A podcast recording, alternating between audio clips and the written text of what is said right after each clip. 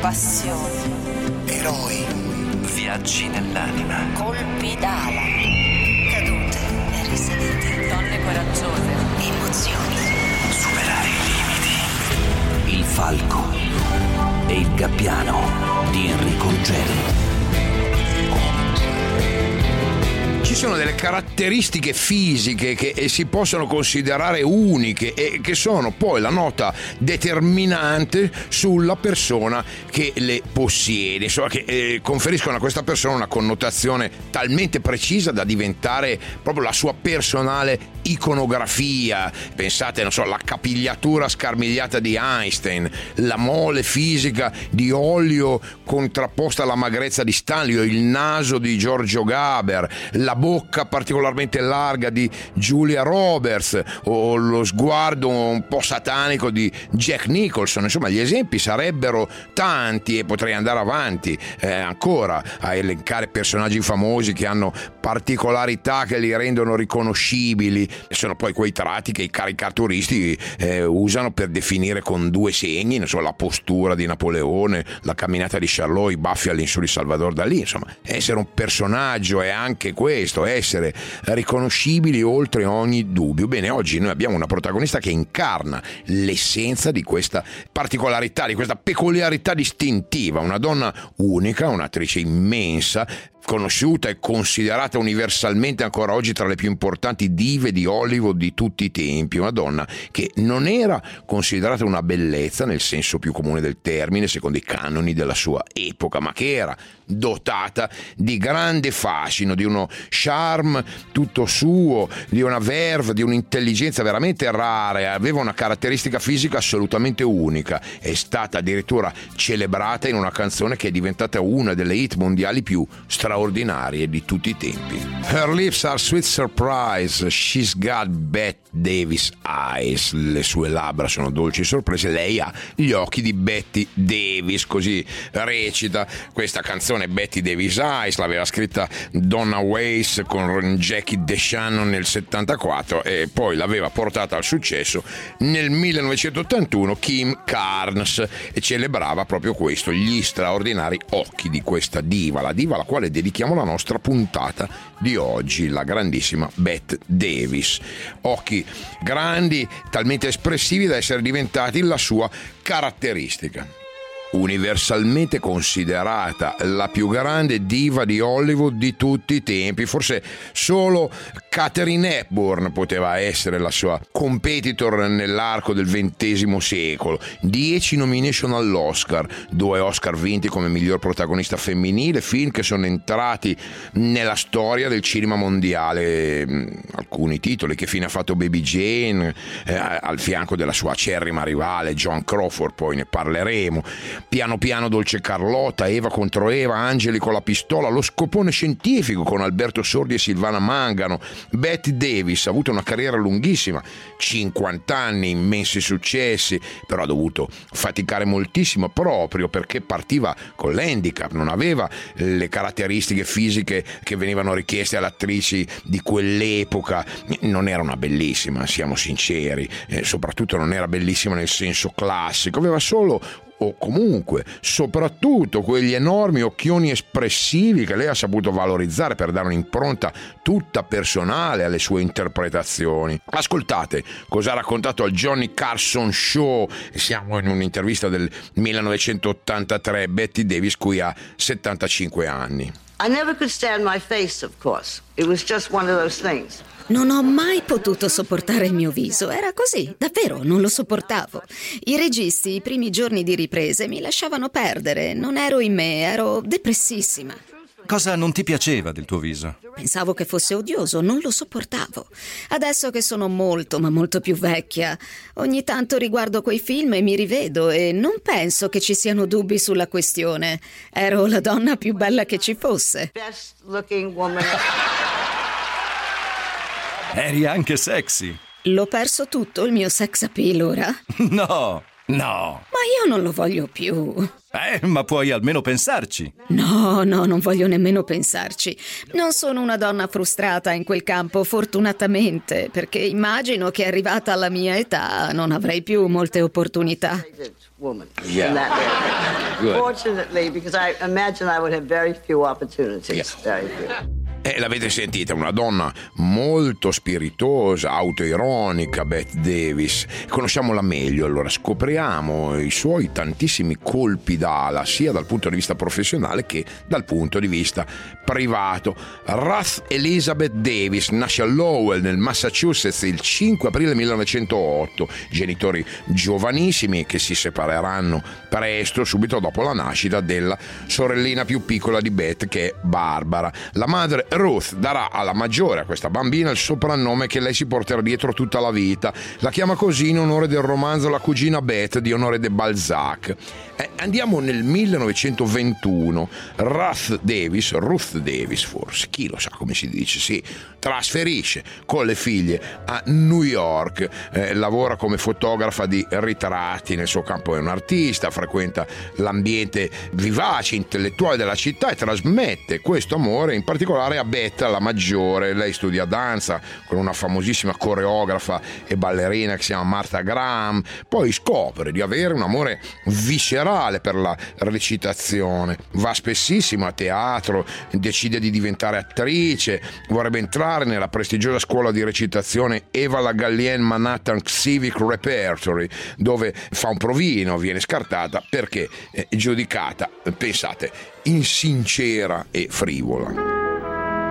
Eh, lei però non molla, è una ragazza testarda, riesce finalmente a entrare in un'altra scuola prestigiosa, si chiama la John Murray Anderson's Dramatic School, si paga le lezioni posando nuda per una pittrice, scultrice Anna Coleman Led, che eh, poi quando Beth sarà diventata una star realizzerà un suo bellissimo e famoso ritratto. Lavora come cameriera, insomma la vera gavetta, fa provini su provini per entrare in qualche compagnia teatrale, esito negativo, e, e l'abbiamo detto, lei sì ha un fisico asciutto, è anche carina a modo suo, capelli biondi, lineamenti delicati, ma non è una bellezza mozzafiato. E- e erano anni nei quali eh, le attrici si chiamavano Eddie Lamar, Greta Garbo. Poi eh, ha la fortuna di incontrare un esordiente George Cukor, eh, il regista che passerà poi al cinema, dopo il teatro, girerà capolavori come È nata una stella con Judy Garland, un My Fair Lady con Audrey Hepburn.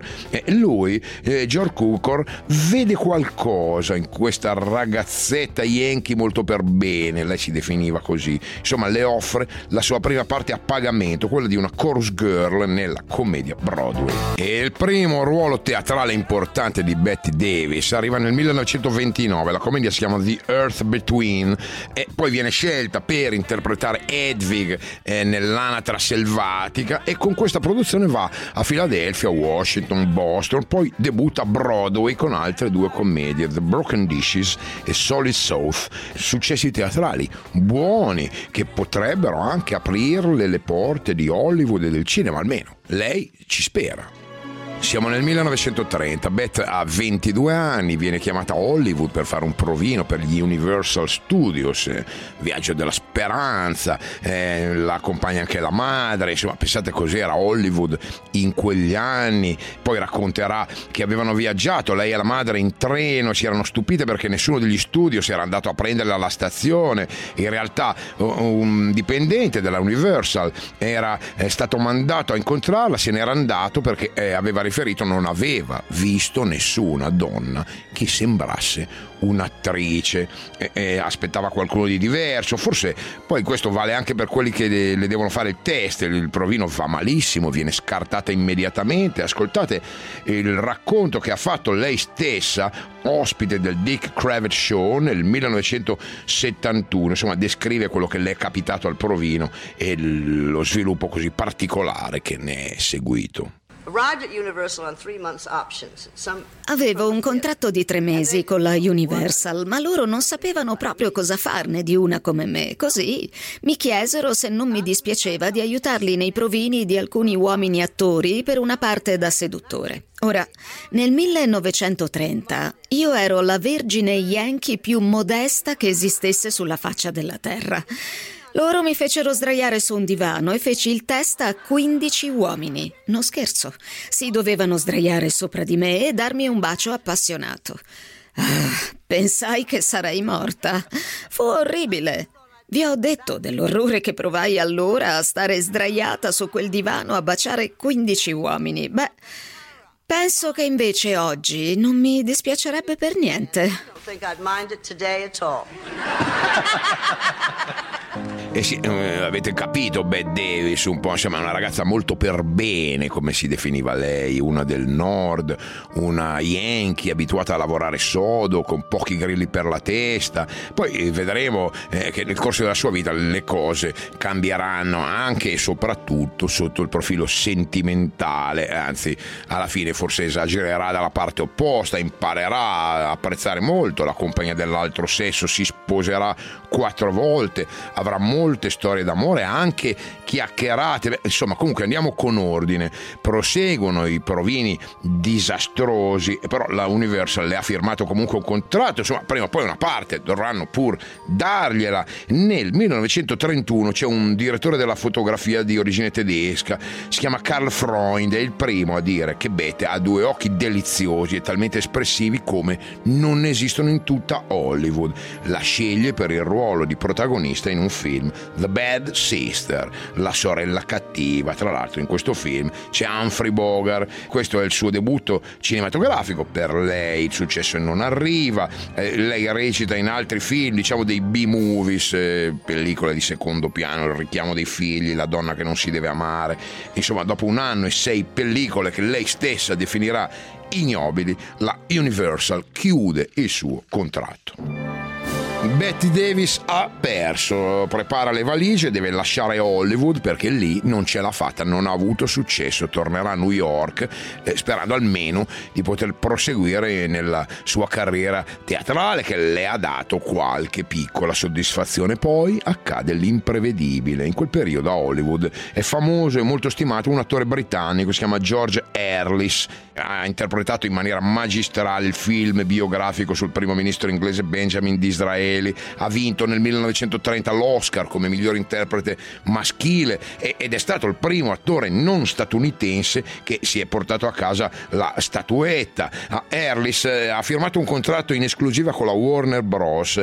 Questo contratto lui ha ottenuto di aver voce in capitolo sulle scelte artistiche dei suoi film. Così nel 1932 deve interpretare il pianista sordo Montgomery Royal nel film The Man Who Played God per il ruolo della sua fidanzata fidanzata, Grace, lui, George Harris, sceglie proprio lei, Bette Davis. Insomma, a quest'uomo va il merito grandioso di aver scoperto, lanciato e valorizzato quella che da questo momento in poi è destinata a diventare la più grande di tutte, la mitica Bette Davis.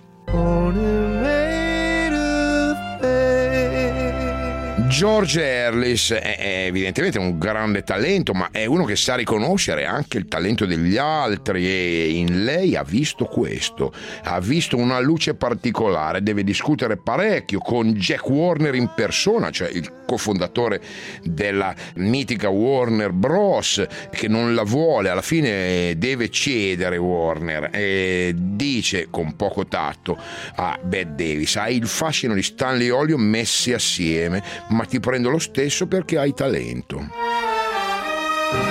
Bisognerebbe stare attenti quando si sparano sentenze di questo genere in questo mondo, anche perché il film The Man Who Played God è un successo strepitoso. I giornali parlano di lei, della sua bravura, ma anche della sua bellezza, che è così particolare, intensa, unica. E non ha, lo abbiamo già detto, che non ha le caratteristiche tipiche delle dive di Hollywood dell'epoca, non corrisponde a quei canoni, ma è una donna particolare.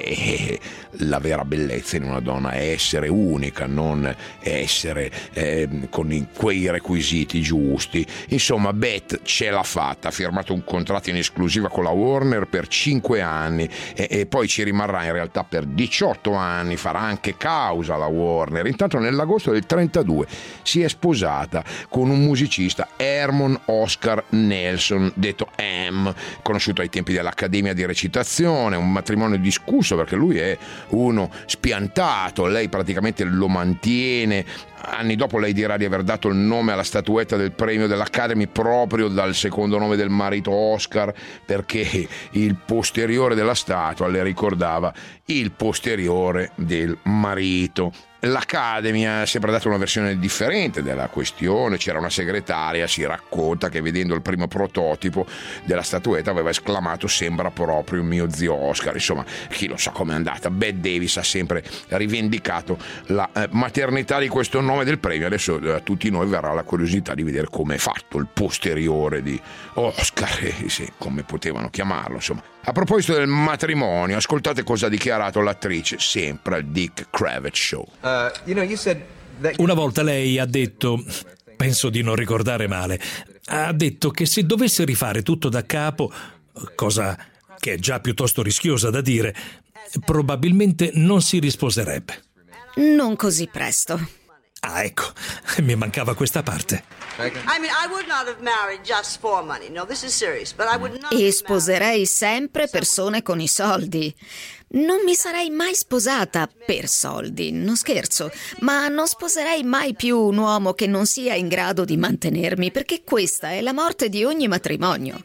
Agli uomini questo non piace. Prima pensano che la cosa non importi, e poi io sono una per la quale quello che è mio è tuo, uno dei miei più grandi errori perché mi hanno portato via tutto, ma io sono fatta così. Non potrei mai dire io ho questo e tu hai quello. Come sei, sei, ma no. Non sposerei mai più qualcuno che non abbia un suo posto nel mondo.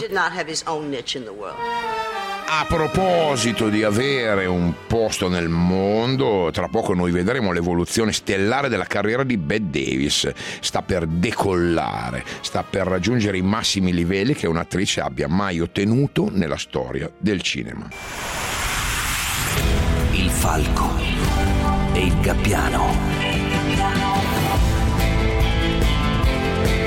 La nostra straordinaria, geniale protagonista di oggi è Bette Davis, una delle più grandi attrici della storia del cinema, del cinema mondiale, considerata una numero uno per il suo talento unico, per il suo eh, carisma, per la sua presenza scenica, è un mito intramontabile, ha dato vita a personaggi di donne dal carattere forte, deciso e a differenza di molte altre sue colleghe non ha mai puntato sulla bellezza, sul sex appeal che eh, pure possedeva, eh, ma ha puntato sulla sua abilità recitativa, sui suoi occhi dei quali abbiamo già parlato, su questa caratteristica così unica. E una eh, Bette Davis che ha accettato spesso ruoli in cui si doveva invecchiare o addirittura imbruttire. E nel nostro racconto siamo arrivati al 1934, eh, anno nel quale lei colleziona un altro grandissimo successo. Il film è un adattamento del romanzo di eh, Somerset Maugham,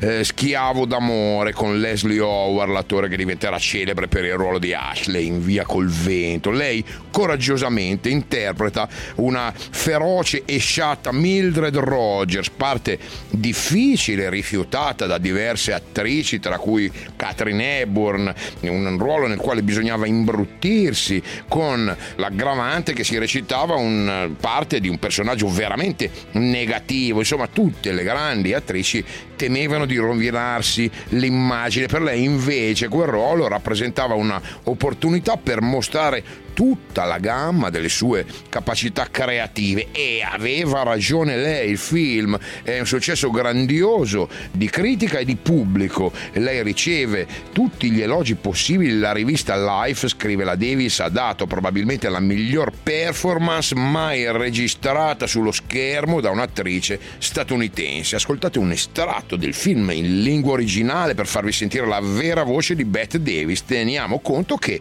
eh, in quel momento lei aveva solo 26 anni. Me? I disgust you. You. You. You're too fine. You won't have none of me, but you'll sit here all night looking at your naked females. Mildred. You cad! You dirty swine! I never cared for you, not once. I was always making a fool of you. You bored me stiff. I hated you. It made me sick when I had to let you kiss me. I only did it because you begged me. You hounded me. You drove me crazy. And after you kissed me, I always used to wipe my mouth. Wipe my mouth! But I made up for it. For every kiss I had a laugh. we laughed at you. Miller and me and Griffiths and me. We laughed at you because you were such a mug, a mug, a mug. You know what you are, you gimpy leg monster. You're a cripple, a cripple, a cripple.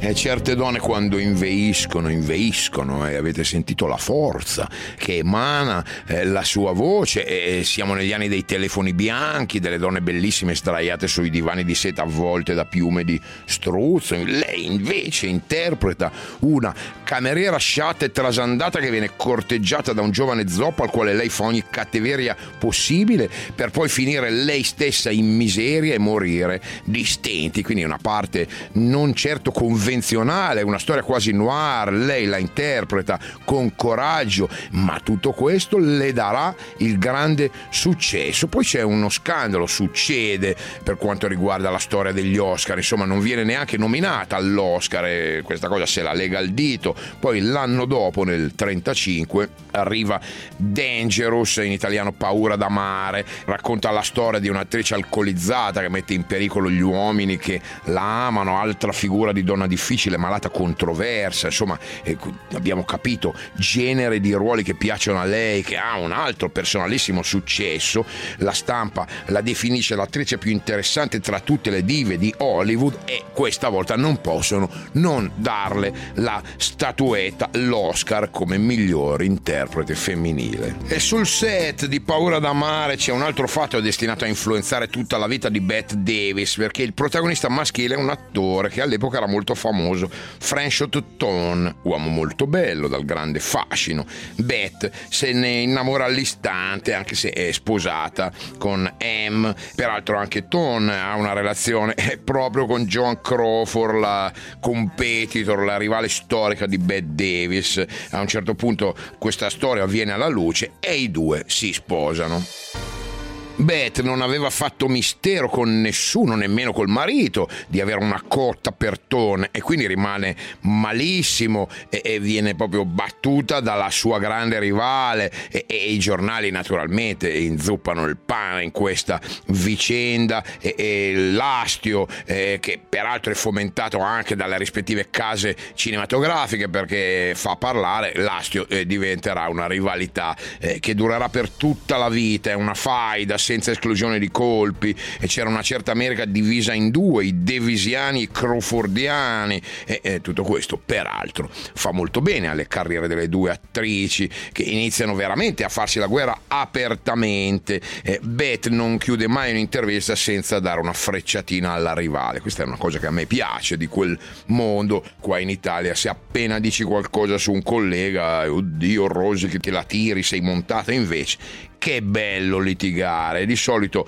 non so, le veniva chiesto come mai interpretasse sempre la parte della donnaccia e lei rispondeva eh, proprio perché la vita è diversa, proprio perché nella vita non lo sono. Ecco il motivo per cui John Crawford interpreta sempre donne per bene. Eh, insomma, queste sono soddisfazioni nella vita. Comunque, dopo l'Oscar arriva un altro film molto bello, La foresta pietrificata del 36, ancora con Leslie Howard e con Humphrey Bogart. Poi eh, Beth fa una cosa che avrà una grandissima eco a Hollywood, darà il via a un nuovo corso nei rapporti contrattuali tra gli attori e le case di produzione, pur sapendo che avrebbe violato il suo contratto di esclusiva con la Warner, non essendo contenta dei copioni che le imponevano, accetta di girare due film in Gran Bretagna non con la Warner, che le fa causa e vince la causa. Ma ascoltate cosa dice lei. I won that case.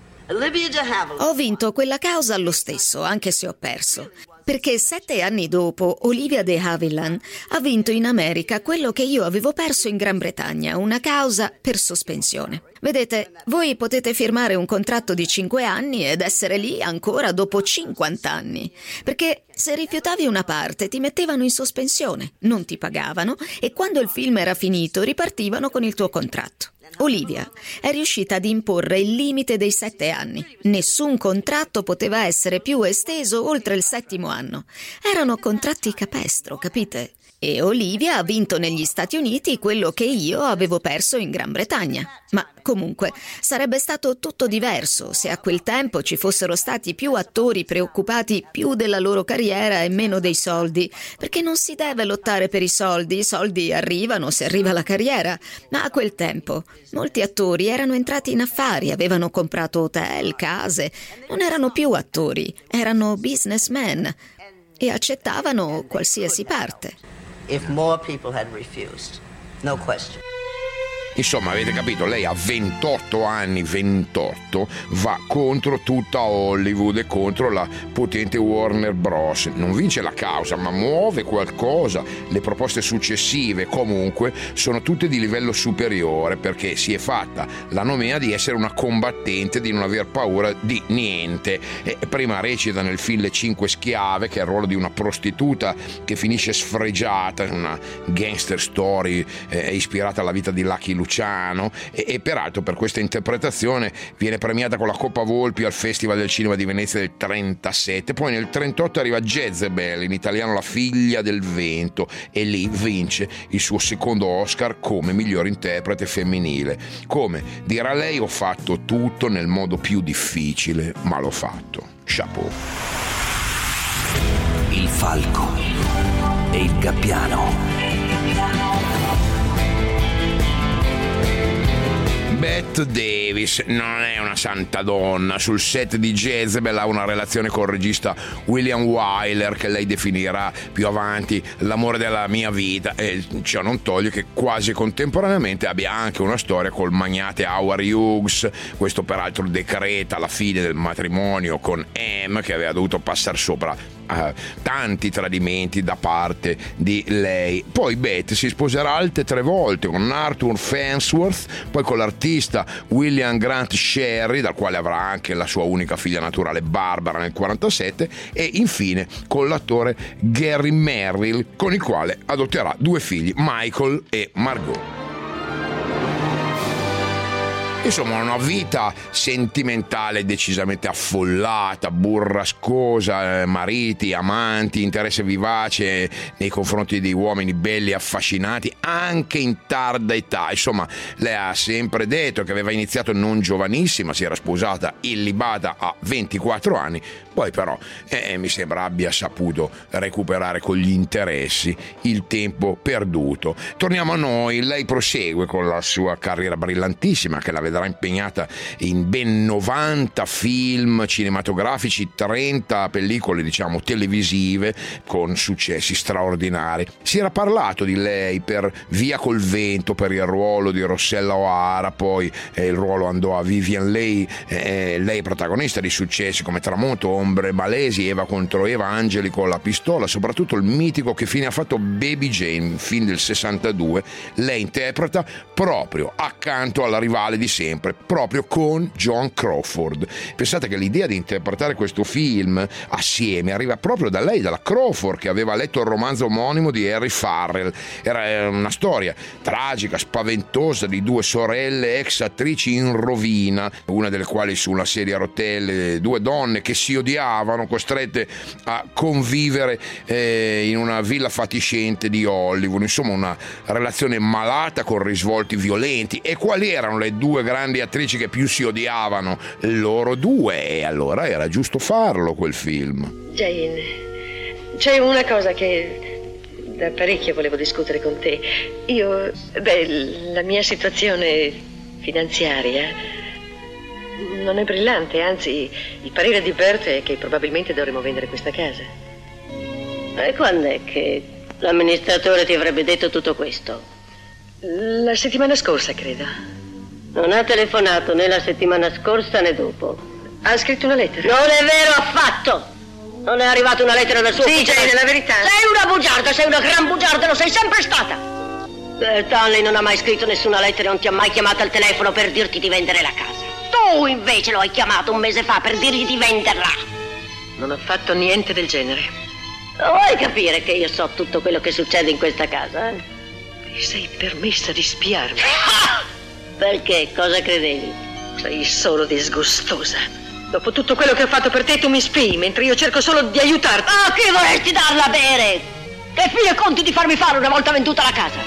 Non hai forse pensato già a una graziosa clinica bianca dove abbiano cura di me? E sul set del film che fino ha fatto Baby Jane, Bette Davis e John Crawford si detestano, si detestano apertamente, si odiano da sempre, ma sono due grandi professioniste, hanno capito che questo lavoro farà molto per le loro carriere, anche perché non sono più due ragazzine, la Davis ha 54 anni, la Crawford 58, e, e, però il successo è strepitoso e questa performance dà nuova linfa vitale alle carriere di entrambe. Bette riceverà anche la nomination all'Oscar. La nomination ovviamente fa imbestialire la Crawford che non viene nominata, tanto che convince un'altra grandissima attrice dell'epoca, Anne Bancroft, eh, anche lei nominata per il film Anna dei Miracoli, che nel caso vincesse dovrebbe lasciare alla Crawford l'onore di salire sul palco al suo posto.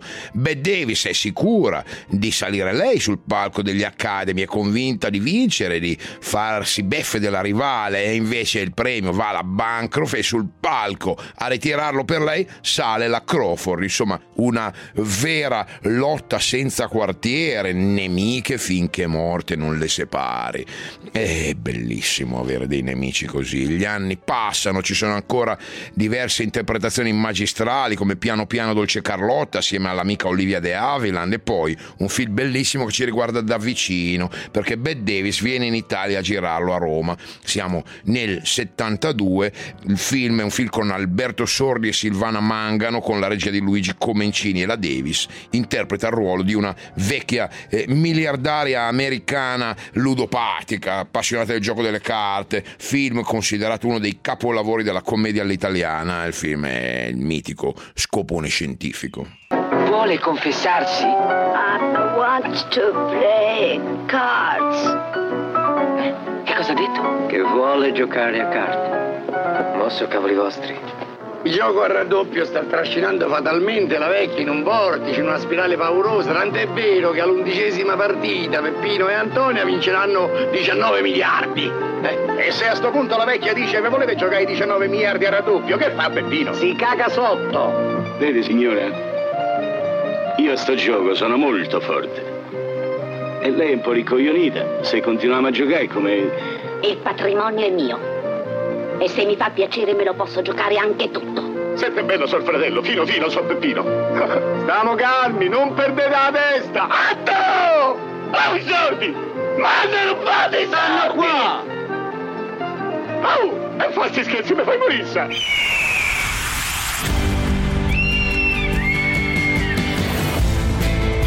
Prima donna nominata presidente dell'Academy del premio Oscar, Bette Davis, muore, muore a Parigi a 81 anni, il 6 ottobre dell'89. Lascia il ricordo di una vera diva, una donna acuta, intelligente, con grandi occhi espressivi, che ha fatto grandi scelte e che ha avuto grande talento per tutta la sua carriera. Insomma, la perfetta eh, incarnazione della mitica Hollywood degli anni d'oro colpi d'ala e sguardi da colpo d'ala. Se volete mandare dei commenti sapete dove trovarmi. Ciao, a domani. Il Falco e il Gabbiano, un programma di Enrico Ruggeri. Testo di Simona Capodanno.